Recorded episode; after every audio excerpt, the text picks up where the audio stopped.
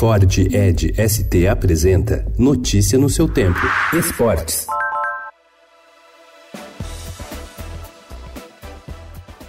Santos e Palmeiras fazem o clássico que pode decidir o rumo do brasileiro hoje às nove e meia da noite na Vila Belmiro, pela 24 quarta rodada. Os times estão separados por três pontos, ocupam a terceira e segunda posições da tabela, respectivamente. O empate não interessa para ninguém, pois o líder Flamengo tem a possibilidade de disparar na ponta. A expectativa é de um jogo aberto, apesar dos estilos diferentes dos treinadores. Jorge Sampaoli, do Santos, prefere times mais leves, que tocam a bola. Já Mano Menezes, do Palmeiras, é mais pragmático, gosta de jogar na certeza.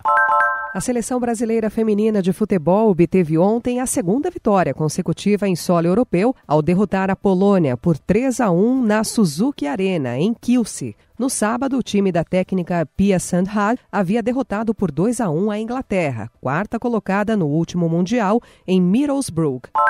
It's really exciting, especially because I get to share it with the team. So it's not just myself, and we all put in a team effort for this medal. So it's really special. A ginasta norte-americana Simone Biles alcançou mais um feito histórico no esporte. Ontem, ao conquistar o ouro na disputa por equipes do Mundial de Ginástica, que está sendo disputado em Stuttgart, na Alemanha, ela atingiu 21 medalhas em mundiais e se tornou a número 1 um na competição. Foi a 15ª em mundiais.